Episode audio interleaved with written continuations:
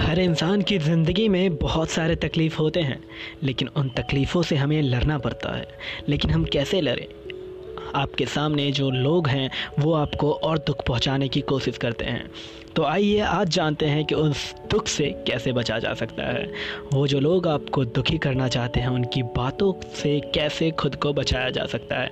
सबसे पहला तरीका सबसे पहला तरीका ये है कि आप उनकी बात को गौर ही ना करें। जी हाँ सबसे पहला तरीका ये कि कोई अगर आपको कुछ कहता है तो उसको आप गौर ही ना करें इग्नोर करें अवॉइड दूसरा तरीका ये कि आप अपने आप को हमेशा किसी न किसी काम में व्यस्त रखें।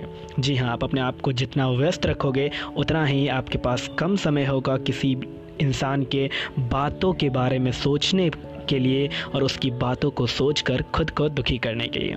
तीसरा तरीका, जो कि बहुत ही बेहतर तरीका है, आप उनकी बातों को सुनिए और अपनी मुस्कुराहट से उस बात को नीचा दिखा दीजिए। अपनी मुस्कुराहट से उस बात पर विजय पा लीजिए। यानी कि अपने माइंड को इतने अच्छे से कंट्रोल कर लीजिए कि उसकी बातें आपको दुख पहुँचा ही ना सके। Thank you very much guys उम्मीद करता हूँ आप लोगों को अच्छा लगा होगा। आप लोग सुन रहे थे दी चंदन झा को एंकर्स ऐप पे।